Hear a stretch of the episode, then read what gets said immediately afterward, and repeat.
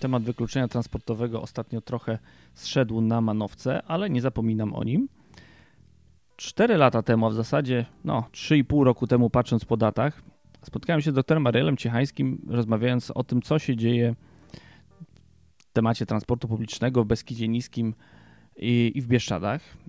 I książka, która jest zapisem badań, o których wówczas tylko rozmawialiśmy, teraz te badania zmaterializowały się, została wydana pod koniec zeszłego roku. Książka nazywa się Regres sieci transportu publicznego w powiatach Beskidu Niskiego i Bieszczad, a wykluczenie transportowe młodzieży uczącej się. Na okładce jest zdjęcie, które również znalazło się jako okładka tego podcastu. A czemu o tym mówię? Ponieważ dziś właśnie dr El Ciechański z Polskiej Akademii Nauk jest moim gościem. W zasadzie to chyba ja jestem twoim gościem. Cześć Ariel. Tak, cześć, witam w moich skromnych e, progach. Jesteśmy na Twardej w Warszawie, czyli właśnie w Instytucie Geografii i Zagospodarowania Przestrzennego PAN. I między innymi o tej książce, a także o tym, jakby co w niej jest i jak ten obraz, który w książce się znajduje, wygląda z punktu widzenia lutego 2024 będziemy dzisiaj rozmawiać. Niedawno byłeś w Beskidzie Niskim. No właśnie, jak ten obraz wygląda teraz? No, niewątpliwie widać pewne zmiany, tak? E, jak rozpoczynałem poprzednie badanie w roku, właściwie jesienią 2018 roku, no to można powiedzieć, że było to świeżo po tym, jak e, dość spektakularnie z obszaru, zwłaszcza powiatu sanockiego, leskiego i bieszczackiego, wycofywała się Arriva.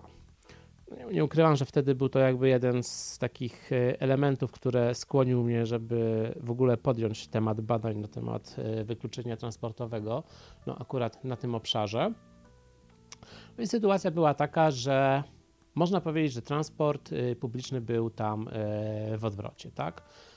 Linia kolejowa łącząca Jasło, Krosno, Sanok, Zagórz, właściwie Ustrzyki, no to można powiedzieć, że oferta nie istniała, tak? O, zwłaszcza, że od Zagórza do Ustrzyk y, Dolnych nic nie jeździło. No, trzeba powiedzieć sobie tak, że Jasło, Krosno, Sanok, no to jednak są miasta plus minus 30-paro, 40-paro tysięczne, czyli no de facto ten transport mogły jakby o takim potencjale, że jakaś tam oferta tego transportu kolejowego powinna być i, i powinno to jednak generować jakieś potok, potoki podróżnych.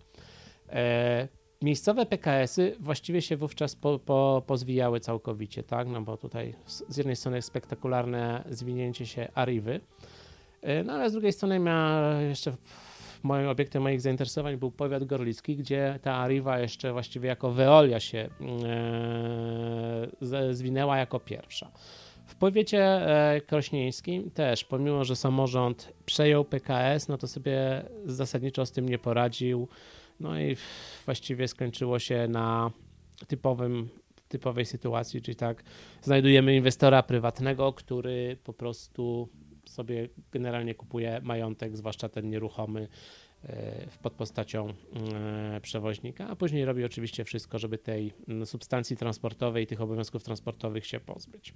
E, z drugiej strony, jednak właśnie na jakby tutaj był takim, jakby to powiedzieć, powiat jasielski zaczął się dość znacząco odznaczać jakby od reszty okolicznych tak, powiatów no bo gdzieś tam mniej więcej w roku 2019 e, zaczęli rozwijać coś takiego jak e, Powiatowo-Gminny Związek Komunikacyjny. No co było chyba dosyć wtedy dość nowatorskie, bo to nie tylko się miało opierać jakby na organizację transportu na, powiecie, na samym powiecie, ale także powiat zaczął tworzyć to razem no, z gminami, które jakby ży, żywo powinny być zainteresowane też tak, żeby obywatele mieli jak dojechać. W Bieszczadach, właściwie w powiecie leskim, mm, bieszczadzkim wówczas nikt nie śnił o, o tym nawet, a może jeżeli śnił, no to do, do, dość nieśmiało o tym, żeby jakoś się wziąć za organizację tego transportu. Tak? No i to mieliśmy taki stan, powiedzmy, względnej dezorganizacji publicznego transportu zbiorowego i to była jakby jedna e, noga tego, czym się wówczas zająłem. Drugą nogą można tak nazwać, było przeankietowanie młodzieży szkolnej.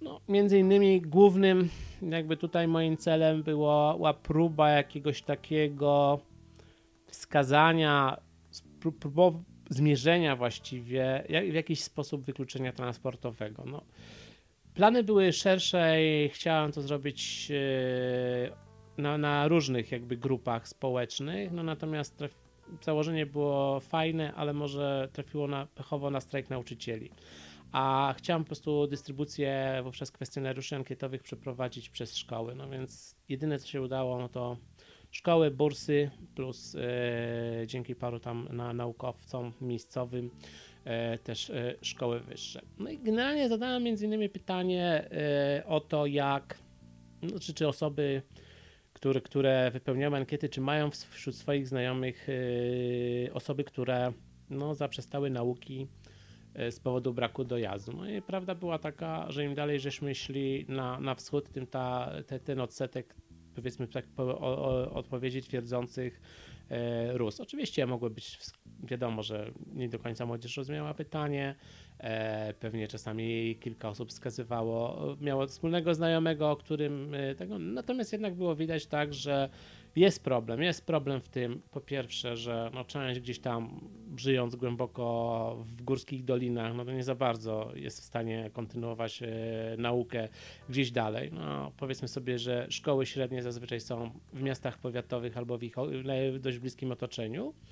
Z drugiej strony też e, no to, co jakby się oczywiście występuje w innych badaniach, czyli no, wie wiele osób jednak wskazywało, że ostatecznie wybierało edukację nie tam, gdzie e, by chciało, gdzie miało jakby predyspozycję, tylko tam, gdzie po prostu było w stanie dojechać, nie wiem, nawet wrócić po prostu z tej bursy internatu na weekend, tak, żeby nie, nie być e, tygodniami po prostu odciętym od rodziny. Oczywiście można powiedzieć, że nie jest to wykluczenie transportowe, ale de facto jest, tak? Jest to oczywiście częściowe, tak?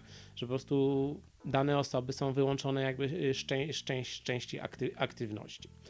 No i tak to mniej więcej wyglądało w roku 2019.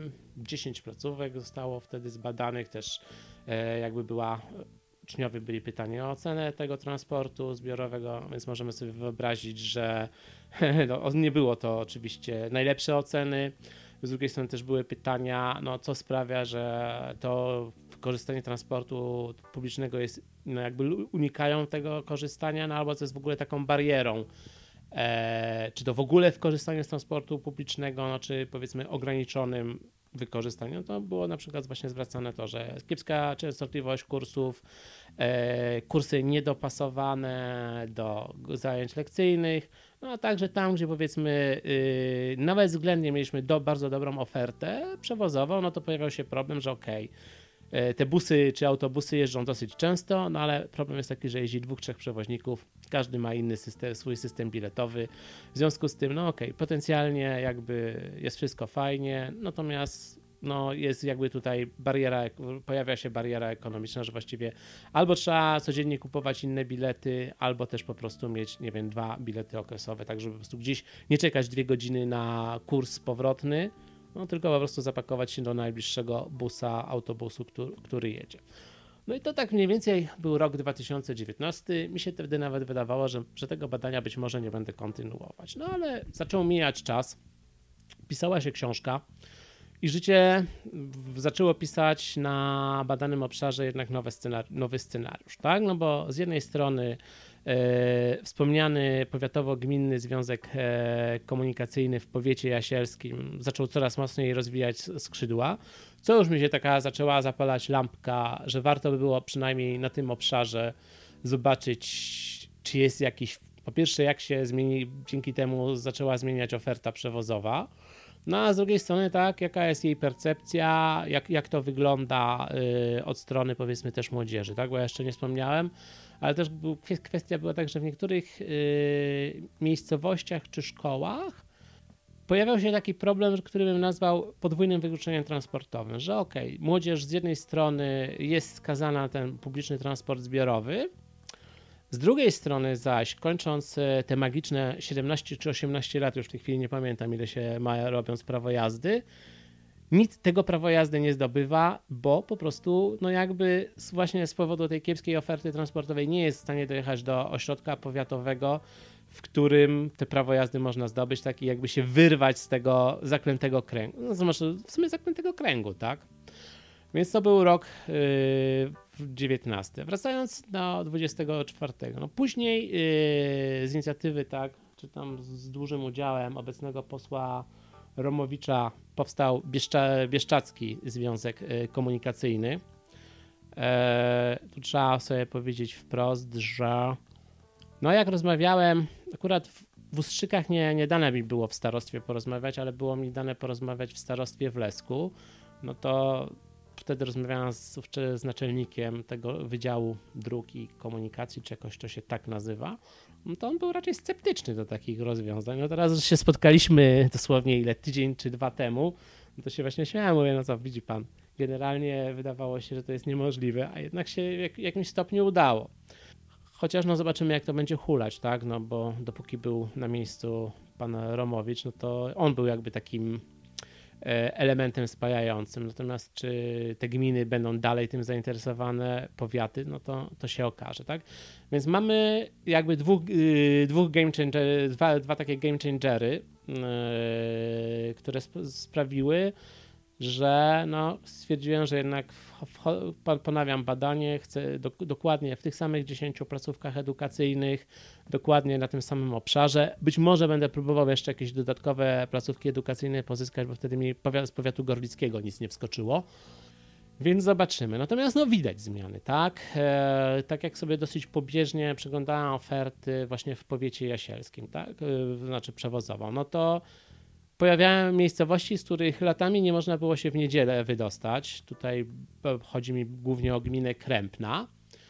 Pomyślano o fajnym kursie, który tak zbiera dzieciaki. Z jednej strony dowozi do Jasła do Bursy, z drugiej strony trochę starsi mogą kontynuować y, podróż gdzieś tak do Rzeszowa, do Krakowa na uczelnię. Więc tutaj jakby widać jakieś zmiany. Rozmawiałem też w Nowym Żmigrodzie, to jest właściwie gmina, ta i generalnie wszystko, co na, poł na południe, no, gdzie ta oferta transportowa im bardziej na południe, tym bardziej kulała. Więc na przykład właśnie dyrektor y, tejże szkoły, pan Piotr Kudłaty, mówił właśnie, że, że widać zdecydowaną poprawę tak e, oferty.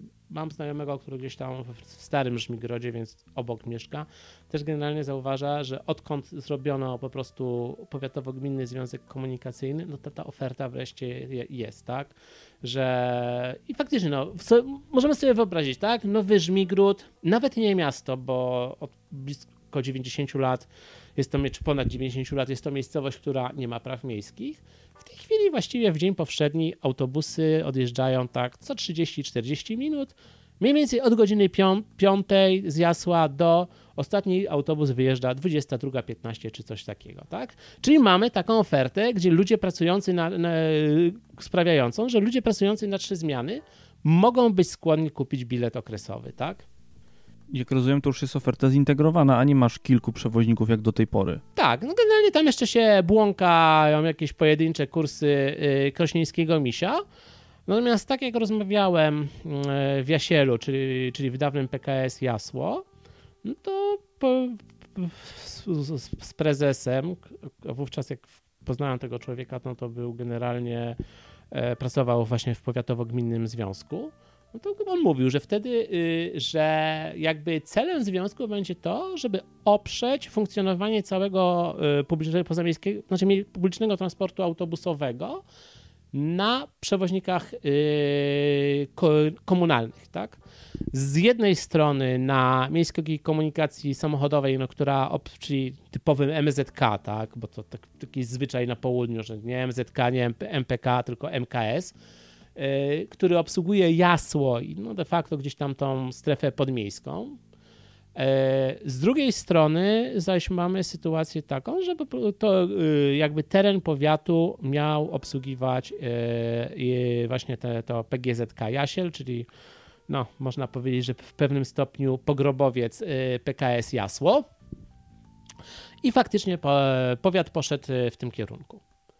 No i dzięki temu, y, nawet tak jak sobie patrzę, no to kiedyś powiedzmy było tak, że znów rejon, na który najbardziej ostatnio patrzę, Nowy Żmigród. Za no, w rok 90, no to generalnie y, powiedzmy od strony Gorlic y, bu, autobusy zajeżdżały do Nowego Żmigrodu. E, patrząc na rok 2019, mieliśmy taką sytuację, że jest droga e, Nowy Żmigród-Gorlice i praktycznie z tej drogi miejscowości pobliskie e, Nowemu Żmigrodowi nie było kursów, tak? Po prostu to wszystko jeździ, każdy brał te, te, tym busem, wolał zbierać podróżnych i jechać po prostu sobie bezpośrednio do e, Jasła Powiatowego. W tym momencie jest tak, że nawet jeżeli gdzieś te boczne drogi są, no to generalnie te busy i tak y, mają finalny y, przystanek do Nowego Żmigrodu, w Nowym Żmigrodzie, tak? Więc dzięki temu też te, jakby ta siatka do tego Nowego Żmigrodu jest yy, częstsza. No a dwa, że po prostu też nie ma takiej sytuacji, że jest miejscowość 4-5 km od Nowego Żmigrodu, natomiast jest ciężko się do niej dostać tak yy, po prostu publicznym transportem zbiorowym. Przeglądając swoją książkę właśnie zwróciłem uwagę na dwie placówki, jeżeli chodzi o te badania ankietowe. To właśnie był Nowy Żmigród i Nowosielce. O Nowym Żmigrodzie powiedziałeś dość sporo. E, w książce pada właśnie to sformułowanie, które też już powiedziałeś, tylko nie przypisałeś go bezpośrednio, czyli że właśnie to jest tak, to było takie miejsce, gdzie nawet nie można było zrobić prawa jazdy, a na drugim biegunie jakby były Nowosielce, które były zespołem przy, gdzie był zespół szkół rolniczych, gdzie można było to prawo jazdy kategorii B zrobić na miejscu i za darmo, tak? W, ra w, ramach jakby po prostu, no może nie lekcyjnych, ale po prostu szkoła oferuje, tak. Więc tutaj no, jakby taka, taka zmiana, tak? Ale jeszcze chciałem coś powiedzieć o... Ten postulat z prawem jazdy nawet się pojawiał w, bodajże chyba w postulatach wyborczych PiS w tej kampanii wyborczej, dobrze pamiętam. Więc właśnie, o, możemy skupić się na tym. Jak widzisz w ogóle ten, ten element? Jak, jak on zmieniał wyniki tego, że w Nowosielcach uczniowie jakby masowo, bo robili prawo jazdy po prostu sobie w szkole, tak? No wiesz, na pewno mniejsze wykorzystanie publicznego transportu zbiorowego, tak? No jednak nowy, ja tak wszystkiego szczegółowo jeszcze nie analizowałem pod, pod tym kątem, bo dopiero jakby te kwestie prawa jazdy ostatnio mi się rzuciły w, w oczy, jak po prostu książkę ro, robiłem, tak? I to jest jakby wątek, którego nie wykorzystałem, tak? Przede wszystkim tak, ja nie pamiętam jaki był postulat PiSu odnośnie prawa jazdy. Czy Żeby w szkole po prostu go robić, w ramach takie, takie właśnie jak, jak w zespole szkół w Nowosielcach, na tej zasadzie, że to jakieś dodatkowe zajęcia pozalekcyjne bezpłatnie mogą zrobić kurs prawa jazdy w szkole. No tak, no tylko umówmy się, że dotyczy to grupy 18, 19, 20 latków, tak? A co robimy z młodzieżą 15-16? No dla nich jest FRPA, o którym, o którym już tyle powiedziałeś. No tak, ale z drugiej strony ja nie kto, ktoś mi wspominał, że były jakieś koncepcje tak, żeby ludzie 15-16 lat mogli dostawać prawo jazdy, co umówmy się, że chyba nie jest najlepszym pomysłem, biorąc pod uwagę jakby ile się głupstw w tym wieku robi, tak? W twojej książce zauważyłem taki moment, kiedy analizujesz odpowiedzi i zastanawiasz się nad tym, czy one nie są sprzeczne, bo ktoś pisał, że jeździ samochodem, ale pisał jednocześnie, że nie ma prawa jazdy. Jakiś czas temu na którymś ze spotkań w klubie jagiellońskim właśnie jedna sama mnie zapytała, czy przypadkiem nie mamy do czynienia z tym, że oni są tak wykluczeni transportowo i nie mają możliwości zrobienia prawa jazdy, że po prostu jeżdżą bez prawka. No mi Olga Gitkiewicz mówiła, że, że jakby to gdzieś tam w jej rozmowach wynikało, czy nawet w książce to napisała. Z twojej książki jakby też to wynikało, tylko ty nie, trochę nie do, mówisz to z niedowierzaniem, jak, bo jako naukowiec nie masz na to bezpośredniego dowodu, ale jakby z odpowiedzi, które znajdują się w twojej książce wynika, że faktycznie istnieje grupa uczniów nastoletnich, którzy nie mają prawa jazdy, a jednak jeżdżą samochodem. No, powiedzmy sobie, jakie prawdopodobieństwo y, kontroli drogowej mamy poza sezonem letnim gdzieś w rejonie e, zbiorni tak Zalewu Solińskiego? Gdzie z jednej strony mamy ładnych parę takich miejscowości, do których mamy jeden kurs na dobę, albo pół kursu, albo półtorej kursu na dobę, czyli de facto. De facto nie mamy nic. De facto nie mamy nic a z drugiej strony się trzeba gdzieś przemieszkać, tak? No bo to, to, to u Olgi było, tak? No jednak te kontakty rówie, rówieśnicze, zwłaszcza między, między płciami tak przeciwnymi, no to jednak sprawiają, że ci ludzie muszą się tak, no nie zawsze się wsiądzie na rower, nie zawsze, że w gór, jak jesteśmy jednak w miejscowościach górskich, no to przepraszam bardzo, co za przyjemność, tak? Wsiąść na rower, spocić się i de facto iść na randkę, tak? No, możemy sobie spojrzeć na, na to z tej strony. To spójrzmy z innej strony. Y, aspekt płciowy, bo to zawsze jest ciekawe i często zwraca się uwagę na to, że to jest niezauważony aspekt. Y, miałem wrażenie parę razy, że zwracasz uwagę na to, że w książce, że ten dostęp do motoryzacji indywidualnej w przypadku y, młodych kobiet jest gorszy, a jednocześnie widziałem dane, które pokazują, że dziś młode kobiety robią troszeczkę częściej prawo jazdy, więcej tych młodych kobiet robi prawo jazdy niż mężczyźni. To jak to jest? Znaczy wiesz co, ale rozróżnijmy jedno. Możesz mieć prawo jazdy, a możesz nie mieć możliwości korzystania z tego, tak? Bo nie wiem, jest jeden czy dwa samochody, w rodzinie. Jednym jeździ ojciec do pracy, dajmy na to do Sanoka, drugim jeździ starszy brat. No, dla młodszej siostry już prawdopodobnie tego samego samochodu zabraknie, tak? No, o matce już nawet nie wspominamy. Wiesz co, to jeszcze są pokolenia, które co prawda już się jakby kończące, to, ale to są pokolenia, wiesz, no ja patrzę po yy, no, swojej mamie, swojej teściowej. No są to panie generalnie okrągło licząc koło 70. Obydwie mają prawo jazdy i chyba obydwie nigdy z niego samodzielnie nie korzystały. Więc to, że mamy prawo jazdy, to jeszcze nie implikuje e, tego, tak, że, że, że, że, e, że, że te osoby jeżdżą, tak? No, moja była małżonka też ma prawo jazdy, ale właściwie chyba od 20 lat nie, si nie siadała za kierownicą samochodu i, i, i jako wielka fanka kolei, szczerze mówiąc, się przed tym broni. Po prostu nie jeździ. Okej, okay, to co jest w Twojej książce, mam wrażenie, że też nowe, e, to, co wspomniałeś, czyli właśnie badania, które były przeprowadzane w Państwowych Wyższych Szkołach Zawodowych w Krośnie i w Sanoku, to jest kwestia kontynuacji nauki na szczeblu wyższym, bo do tej pory zazwyczaj, kiedy mówiliśmy o jakimś tam wykluczeniu transportowym, o, czy tam o, ładnie to opisałeś słowem, upośledzenie transportowe, to we wstępie Bardziej tak, jest. no bo wykluczenie transportowe, no właśnie, to jest jakby kwestia, to jest rzecz, która mi się cały czas po głowie kołacze, czy właściwie bardziej w Polsce rozmawiamy o wykluczeniu transportowym, czy częściej o upośledzeniu transportowym, tak? No bo jednak wykluczenie transportowe bym bardziej interpretował, że właściwie wszystkie funkcje społeczne przez, no albo większość tych funkcji społecznych różnych możliwości, no to jednak przez brak możliwości przemieszczania się e, jest odcięty, tak? Natomiast no upośledzenie, no to jest właściwie bardziej to, że, że, że jakby ten dostęp do transportu. Nie wiem, czy właściwie wykluczenie transportowego też bardziej się nie powinno z kwestiami ekonomicznymi tutaj wiązać, nie? A tu mamy de facto ten problem, że przede wszystkim to wynika jakby nie z kwestii ekonomicznych, tylko z kwestii po prostu dezorganizacji e, publicznego transportu zbiorowego, tak? E, jakby braku no cały czas jednak tego, tej woli politycznej E, żeby to ogarnąć jakoś, tak? No to jest cały, cały czas to kuleje, cały czas nie ma pomysłu, cały czas nie ma pomysłu przede wszystkim, co zrobić e, z obszarami naprawdę o mm, bardzo niskiej gęstości zaludnienia. E, no bo ja się zgadzam, to chyba zresztą kiedyś w jakichś prywatnych naszych rozmowach nawet przebi przebiło się, no, że nie, nie ma sensu po prostu yy, realizować kursów autobusów, zwłaszcza rozkładowo, do miejscowości, gdzie żyje, nie wiem, kilka, kilkanaście osób.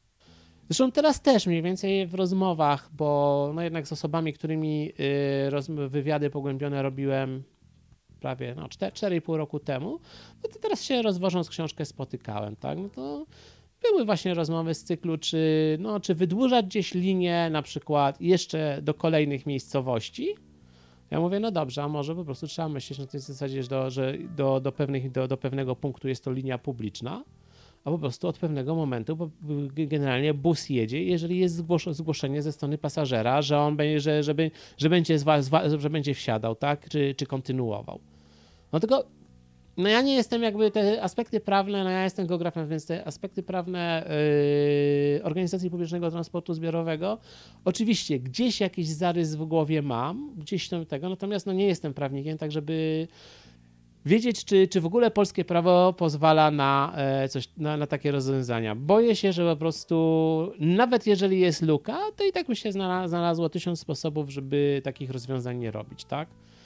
No bo prawda jest taka, czy jest sens codziennie ganiać y, autobus do miejscowości, z których na przykład, nie wiem, ruch jest w we wtorek i piątek, kiedy jest dzień targowy w najbliższej miejscowości powiatowej, tak? Czy jest sens komplikować rozkład jazdy, wprowadzając kursy tylko we wtorek i w piątek? No tak. No ale być może po prostu pytanie jest podstawowe też, czy zawsze, czy... głównie to dotyczy tak tych końcówek i, i wjazdów kieszeniowych czy jest sens, żeby to było po prostu. E, no tylko, czy jesteśmy w stanie mieć przystanek na, jakby na żądanie, na zgłoszenie? To jest pytanie podstawowe. Bo ja się zgadzam, że obszary yy, tych powiatów, które badałem, to są, umówmy się tak, że generalnie były do 1939 roku były to obszary dość ludne. To, co się wydarzyło po 1945 roku, czyli akcja Wisła, sprawiło to, że no, wiele miejscowości zniknęło praktycznie całkowicie z mapy. No a wiele miejscowości też po prostu no, gdzieś tam funkcjonuje w formie szczątkowej y, kilkunastu, kilkudziesięciu dom, domostw. Yy, no i pytanie, jak mamy jeszcze problem tej natury, także jak wchodzimy w obszar górski, ok, jesteśmy na obszarze nizinnym, to możemy sobie przejechać y, z miejscowości do miejscowości, tak. Natomiast yy, bez zawracania. Natomiast jeżeli jesteśmy, powiedzmy, no w Beskidzie Niskim przykładowo, ale w Bieszczadach tak. Yy, ja sobie tutaj akurat oczami wyobraźni widzę okolice Dukli, gdzie mamy tak, kieszeniowe wjazdy do yy, Zawadki Rymanowskiej, E, de facto nieobsługiwaną w tej chwili publicznym transportem Zyndranową i jeszcze gdzieś tam w tym, w tym, w tym rejonie właściwie można było e, kieszeniowo wjeżdżać, tak? E, Zyndranowa, no już chyba kursu autobusu to ładnych kilkanaście, jak nie kilkadziesiąt lat widziała. Ok, no Zydranowa powiedzmy jest takim ciekawym przykładem, że latem przełajamy przez y, grzbiet i schodzimy do Barwinka i powiedzmy w 20 minut docieramy do, no 25 do przystanku autobusowego. No ale jeżeli mamy mokro, jeżeli mamy śnieżnie, to już musimy za, za przeproszeniem iść 3,5 y, czy 4 km do, do Tylawy, tak? No i pytanie, jak tu to wszystko rozwiązać, tak? Czy z drugiej strony zastanawiam się, czy Zawadka Rymanowska jest większa niż Zentranowa pod y, względem liczby mieszkańców a jednak do Zawadki Rymanowskiej coś tam wjeżdża, do, yy, do Zyndranowej przynajmniej ja nic nie odnotowałem, żeby, żeby jeździło i z tego, co, się, co tam rozmawiałem z ludźmi, to raczej nic nie jeździ. To są właśnie takie, jakby to są rzeczy, których my przyzwyczajeni gdzieś do, do życia na nizinach nie, nie widzimy, że ten aspekt y, nawet organizacji sieci y, publicznego transportu zbiorowego na obszarze no, górskim będzie inny, tak? Bo to, co na nizinie jesteśmy sobie w stanie jeździć w kółeczko, no to niestety w górach wjeżdżamy w jedną dolinę, zbieramy pasażerów z jednej doliny. Jeżeli chcemy uzbierać tych pasażerów, no to musimy do tych dwóch, trzech dolin wjechać, tak? No i tylko jest właśnie kwestia tej natury, także czy, czy zawsze powinniśmy wjeżdżać, czy, czy powinien być to na, transport na żądanie, niejako.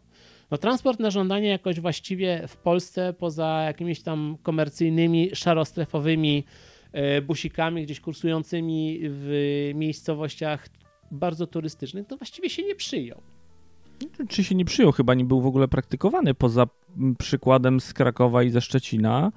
Na dobrą sprawę nigdzie on nie zafunkcjonował tak na e, zauważalną skalę. No w kilku miastach, wiesz co, ja ostatnio nawet w pracach Komisji Geografii i Komunikacji był artykuł, no tak, ale to się przyjęło w miastach, tak, natomiast no, które jednak mają różne możliwości, tak, gdzie mamy i nocny kurs, to chyba głównie dotyczyło pory nocnej w ogóle, te, te, te rozwiązania miejskie z tego, co kojarzę. Krakowski przykład na pewno był w dzień. W Sosnowcu próbowali zrobić transport na żądanie w formie nocnej zamiast nocnych tramwajów. To była dość głośna sprawa. No tak. No i był pilotaż Jaworznie, o którym mówiłem. Tutaj zapraszam do odpowiedniego odcinka, ale to był tylko krótki pilotaż, który, który się skończył i, no tak, i, i tego teraz nie ma. Rozmawiamy jakby o obszarach miejskich, gdzie y, tych alternatyw troszeczkę jest, tak?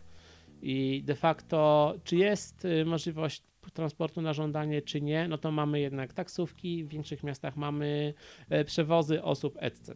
Natomiast jak wchodzimy na obszary jednak takie no, de, silnie depopulacyjne, e, silnie e, jednak powiedzmy też z tym ubytkiem ludności, jej małą gęstością, to umówmy się, że rozwiązania komercyjne, czy jazda na własny rachunek przewoźników się nie sprawdzi, a z drugiej strony ja też wjeżdżanie wszędzie, tak jak mówiłem, y, na koszt podatnika w tym momencie, czyli frapy, czy, czy kogokolwiek, kto będzie dopłacał.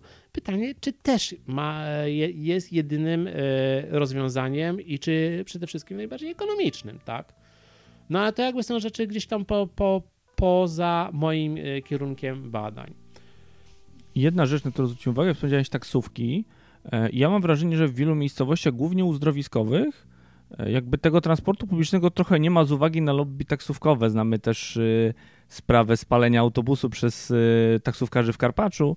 No E, tak. Czy w Twoich badaniach temat taksówek gdzieś się przewinął, nie tyle jako środka transportu dla bieżącej ludności, ale chociażby właśnie dla, tej, dla tych turystów, tudzież kuracjuszy, którzy przyjeżdżają To się nie przewinęło, ale na przykład wtedy w 2019 roku, jak rozmawiałem e, w starostwie powiatowym w Gorlicach, no to była generalnie kwestia bodajże porannego kursu dowożącego e, pracownicę do uzdrowiska w Wysowej Zdroju. No właśnie mniej więcej konkluzja rozmowy była taka, że być może zamiast robić autobus, e, który tam zawiezie te panie, nie wiem, na piątą, szóstą rano, być może taniej by było po prostu o, ze środków publicznych opłacać im taksówkę i po prostu je, y, je zawozić, tak?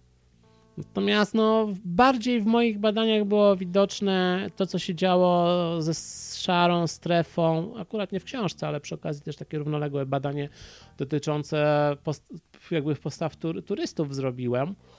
No to było widać yy, też to, że na przykład te busy jeżdżące gdzieś w Bieszczadach bez rozkładu, bez biletu, bez niczego, ja to nazywam po prostu szarą strefą, powodowały właściwie takie trochę rozleniwienie samorządów. No właściwie po co mamy rozwiązywać problem, skoro są te busiki i, i jeżdżą, tak? No, tylko jest wszystko pięknie, jak jest sezon. Jak nie ma sezonu, no to się okazuje, że busików po pierwsze zostało kilka, a po drugie e, ja- jadą łaskawie, jak zbiorą liczbę, e, którą sobie kierowca założył, że mu zapewnia odpowiedni zarobek, a jak ktoś chce jechać szybciej, no to dostaje propozycję nie do, nie do odrzucenia z cyklu e, 30 zł za 6 km z, przełę, z przełęczy, tak, niedaleko schroniska pod Rawkami do, do pobliskich Ustrzyk Dolnych. No i nie ma wyboru, tak? A autobusy PKS w, no wtedy, jak ja w 19 roku prowadziłem badania, to generalnie dość sporadycznie jeździły, gdzie by się poprosiło, żeby właściwie między Cisną a Ustrzykami Górnymi, no to te autobusy publiczne jeździły co najmniej tak co godzinę, jak nie co pół godziny. Bo jest taki ruch, natomiast no po prostu tak zostało to wszystko troszeczkę postawione na głowie, no bo zjeżdżali się przedsiębiorcy z całego województwa krośnieńskiego dawnego, a być może nawet spoza jego okolic, no i tam niemalże się bili po prostu o pasażerów. Natomiast no jeżeli się schodziło ze szlaku po godzinie już na przykład 17-18, no to trzeba było czekać, aż, co, aż coś łaskawie pojedzie, tak? I ja mam nawet, nawet w książce jest taki spektakularny montaż zdjęć. Zrobiłem wieczorem, przy, zszedłem ze szlaku, szedłem na nocleg do schroniska pod Rawkami. No to rozkład y, jazdy PKS y, Jarosław czy Bagbusa, już nie pamiętam kto wtedy większość kursów obsługiwał, wisiał. Rano przychodzę na ten sam przystanek, a właściwie przed południem następnego dnia i generalnie y, rozkład jest zdarty. No nie podejrzewam, żeby zrobił to y, typowy wandal, tylko po prostu komuś chodziło o, o przy, spowodowanie przeświadczenia, że nie ma tu rozkładowego transportu, tak? Żeby nie czekał na, tego, na ten autobus, tylko że za, nie pojechał za 7 zł, tylko nie wiem, żeby komuś zapłacił 10, 15, 20 zł tak, za, za kurs, no, który w przypadku autobusu jednak y, komunikacji publicznej byłby znacznie tańszy. Zresztą wspomniany przez ciebie Karpacz. Ja pamiętam po prostu zachowania właśnie busiarzy na dworcu w Jeleniej Górze. A przyjechałem tam 20 lat temu i wymawianie na przykład było pasażerom, że nie ma żadnych autobusów do, do Karpacza i panowie sobie, nie wiem, winszowali 12 zł w momencie za przewóz Jelenia Góra Karpacz, w momencie, kiedy PKS kosztował, nie wiem, 6 czy 7 zł. Odjeżdżający dokładnie 50 czy e, 100 metrów dalej tak z, przystanku, z przystanków. No dziś to troszeczkę się akurat w Karpaczu cywilizowało, No bo tak, jednak no jest- prowadzenie y, transportu publicznego organizowanego przez powiat dziś już karkonoski, no trochę to ucywilizowało. Co prawda ta oferta miała lepsze chwile, teraz ma trochę gorsze chwile, ale jednak w jaki sposób jest ucywilizowana, te rozkłady są i, i w jaki sposób te busiarstwo zostało wyplenione, albo przynajmniej ja go nie widziałem, będąc w Jeleniej Górze kilka razy. No ja mam też wrażenie, że jeśli chodzi o Bieszczady, to też, znaczy nie analizowałem rozkładów jakby szczegółowo, tylko właśnie powstanie Bieszczadzkiego Związku Komunikacyjnego, mam wrażenie, że spra- sprawiło to, że, że, że przynajmniej w okresie wakacyjnym tych kursów jest więcej. Poza tym, co zauważyłem, no kiedyś jednak sobota, niedziela dla, yy, powiedzmy, jak się chciało jechać ze Sanoka w Bieszczady, no to właściwie nie za bardzo było czym yy, jechać. Teraz jednak są też właśnie w ramach yy, BSK, w pro, tego, BZK, przepraszam, wprowadzone kursy niedzielne, tak? Więc to jest jakby właśnie zaczynamy jednak od, robić odwrót od tego, że transport publiczny jest dostępny 5 dni w tygodniu. I to zaczyna być widoczne, gdzie z jednej strony mamy y, powiat jasielski i te dwa powiaty bieszczackie, y, no plus przez to, że Sanok ma tą rolę nadrzędną, to jednak większość tych autobusów zjeżdża do Sanoka no to jednak mamy to, że są kursy w, nie, w niedzielę, tak? Y, jak sobie zejdziemy na poziom znowuż tych y, rejonów, gdzie nie ma tej organizacji transportu, to zaczynam mieć wrażenie, że o ile na przykład 5 lat temu jeszcze z 2,5 tysięcznej Dukli e, można było się w niedzielę wydostać, w tej chwili już się nie można wydostać. Generalnie jak się nie zdąży na ostatniego busa w sobotę, no to zapraszamy w poniedziałek e, bladym świtem, tak? Yy, więc no, jest to jednak pewna widać yy, różnicę, tak, że i też chyba widać różnicę, że przede wszystkim tak, to było to taka jakby obserwacja oczywiście jednostkowa, ale jak jechałem po przekazaniu książki z Nowego Żmigrodu, no to właściwie tam na 10 osób, które przez autobus się przewinęły, może był jeden czy dwóch uczniów. Czyli ten transport zaczyna być atrakcyjny też dla, dla innych osób. Zresztą wtedy, jak rozmawiałem z panem Wojciechem Czyżem, te, wówczas właśnie w, w tym w Związku Komunikacyjnym, a teraz no, prezesa tego e, PZGK Jasiel, no to on mówił, że generalnie w pierwszym rzędzie oni chcą u, u, ukształtować ofertę, żeby wozić uczniów, a w dalszym y, krokach miało być tak, żeby po prostu te, zacząć kreować tą ofertę w tym kierunku, żeby po prostu zaczęła przyciągać też inne osoby, tak? Żeby była możliwość dojazdu do urzędów i wrócenia, y, no tak jak powinno być, tak? Że, że nie jest podstawowym klientem y, transportu publicznego uczeń plus y, jego najlepsza przyjaciółka subwencja. Okej, okay, narzekałeś sporo właśnie na brak jakiejś woli politycznej, ale z drugiej strony właśnie przywozisz stamtąd jakby dwa dobre przykłady organizacji transportu. Oczywiście między nimi jest tam biała plama, o której właśnie powiedziałeś, no ale z drugiej strony właśnie jakby ten powiatowo Gminny Związek Komunalny Jasiel oraz Bieszczadzki Związek Komunikacyjny, jednak w, w, tych miejscach, w których funkcjonują, no wyciągnęły ten transport zbiorowy yy, z, z, kompletnego upadku, bo możemy o tym, o tym mówić, że tak naprawdę po zejściu Arrivy yy, z tamtego obszaru, no mieliśmy do czynienia z kompletną zapaścią. No tak. Aczkolwiek, jak rozmawiałem e, teraz właśnie z panem Czyżem, no to mówił, że de facto, gdyby nie wola polityczna i na dosyć wysokich szczeblach, no to e, ciężko by było te samorządy, często mające sprzeczne e, jakby interesy, doprowadzić do tego, żeby utworzyć ten związek e, właśnie w powiecie jasielskim. Przy czym myślę, że pewną miarą te sukcesu tego związku jest to, że on w tej chwili już zaczął mieć charakter międzywojewódzki. Bo ostatnio przystąpiła gmina Biecz, tylko właśnie nie wiem, czy jako członek, czy na, na, na, na zasadzie porozumień tylko. E, Biecz jest takim specyficznym miastem, miastem. Jest mniej więcej w połowie drogi między Gorlicami a Jasłem.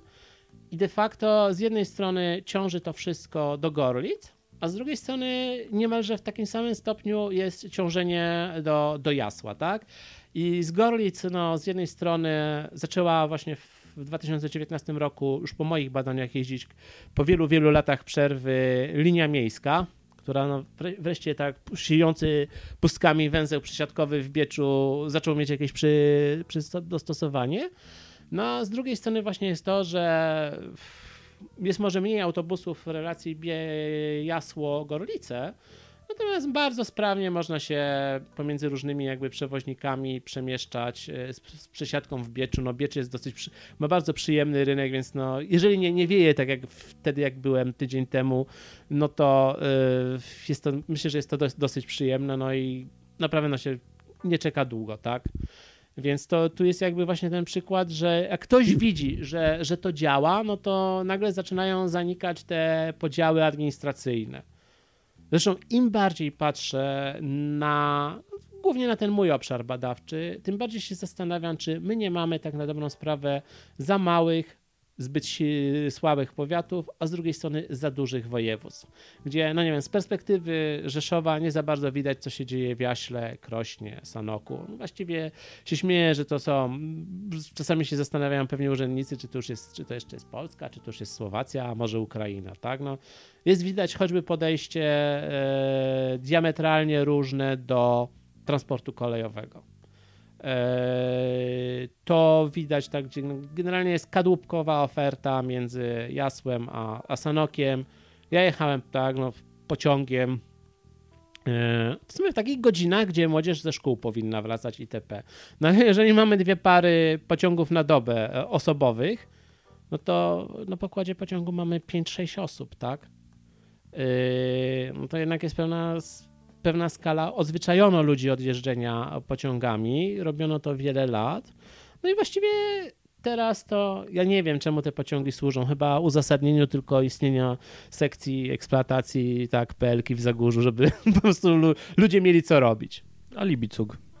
No alibi cuk, ale wiesz co, z drugiej strony trzy razy patrzyłem, co się dzieje na przykład z, yy, z popołudniowym pociągiem z Zagórza do Krakowa no za każdym razem było na peronie kilkanaście osób siadających w Sanoku. Eee, praktycznie jak jechałem w piątek, no to może nie był, nie był, nie, nie ludzie nie stali, ale myślę, że z 80-90% miejsc było, było zajętych, tak, e, w tym pociągu i tak na dobrą się zastanawiam, czy to nie jest obszar, gdzie właściwie może lepiej odpuśćmy sobie te pociągi osobowe, a nie wiem, puśćmy 3-4 pary pociągów pośpiesznych po prostu ustrzyki yy, Kraków. Myślę, że spokojnie może postawić kropkę w tym miejscu, żeby nie nagadać za dużo i nie zaciemnić y, obrazu. Natomiast jeszcze jeden wątek przychodzi mi do głowy a propos właśnie, który zaproponował Michał Wolański y, jakiś czas temu. Może nie rozwinął tego w ten sposób, ale być może to jest, to jest coś, co chodzi mi po głowie od dłuższego czasu. Być może to, co też wspomniałeś, tak, że myślimy o granicach jakichś województw, powiatów, a może właśnie należałoby zamknąć katalog organizatorów transportu w ten sposób, że po tych paru ładnych latach kształtowania się tych różnych organizatorów transportu w Polsce, gdzie niegdzie organizuje to powiat, gdzie nie organizuje właśnie związek jakiś czy gmin, czy powiatów i gmin. No, ale mamy też gminy, no generalnie co już jest nieporozumieniem. Tak, ale załóżmy, że nie, nie dajemy wszystkim samorządom organizacji transportu do ręki od tak za to, że są samorządami, tylko po tych latach wiemy już, to organizuje i możemy powiedzieć wprost, stworzyliście związek komunikacyjny taki owaki na tym obszarze, to po prostu wy macie wyłączność na organizację transportu na tym obszarze. Jeżeli jakaś gmina coś od was chce, to nie przyjdzie po prostu do was. E, jeżeli stworzyliście związek gmin w tym miejscu, dobrze, niech ten związek gmin zajmuje się gminami. Jeżeli gdzieś, powiedzmy, jest organizator na szczeblu wojewódzkim, który dobrze, że radzi sobie jakoś z siecią, dobrze, niech on sobie radzi. Jeżeli gdzieś jest jakaś gmina albo dwie gminy, które organizują to wspólnie, no dobrze, niech one to organizują, tak? Ale może nie dawajmy każdemu organizacji transportu za to, że tylko, że jest samorządem i w swoich granicach będzie się zamykał albo robił jakieś dziwne kursy do sąsiedniej gminy, gdzie w połowie są komercyjne, w połowie niekomercyjne, tylko dajmy im uprawnienia na ten obszar, w którym faktycznie sobie radzą. Ale dokładnie. Ja tylko z Michałem Wolańskim mamy troszeczkę inne zdanie, bo Mich Michał się skłania ku temu, żeby jakby tym podstawowym szczeblem organizacji transportu publicznego był powiat, z tego co pamiętam. Ja natomiast przez długi czas y, byłem zwolennikiem, żeby były to województwa, choćby z tej racji, że no jakiś ten raz gorszy, raz lepszy, ale się wykształcił staw y, przy organizacji y, transportu kolejowego. Tylko z drugiej strony, patrząc na to, jak, jakie mamy te województwa w Polsce, coraz bardziej dochodzę do wniosku, że de facto to powinny chyba być międzypowiatowe związki komunikacyjne. Zawsze tutaj mi na, na myśl przychodzi tak y, Łużycki Cwon, który łączy z tego co pamiętam trzy powiaty, tak? I, I to jakby myśl, powoduje, że no nie, nie, nie mamy tego, co nawet tutaj, tak, widać u mnie, że przychodzi nam granica powiatu yy, i de facto nawet cią, cią, na drodze wojewódzkiej nie mamy kursów prze, przekraczających granicę, a w najlepszym przypadku tutaj klasyczny przykład trasy Nowy Żmigród-Dukla, czyli dwie, że tak powiem, tak, galicyjskie mieściny, jedna 1400 mieszkańców, druga 2,5, gdzie właściwie chyba kursów bezpośrednich mamy sztuki jeden już w tej chwili, a reszta, żeby dostać się z Nowego Żmigrodu do Dukli, to się trzeba przesiadać w miejscowości czy na przystanku, który się nazywa jakże przyjemnie Łysa Góra. No i mamy okej, okay, no ma, ma, mieliśmy powiedzieć, i to niezależnie, czy, czy mamy tak, y, to samą organizację y, sieci przez komercyjne podmioty, czy w momencie, tak, gdzie mamy y, w powiecie jasielskim tego jednak silnego gracza w postaci, właściwie dominującego gracza, tak, w postaci Powiatowo-Gminnego Związku Komunikacyjnego.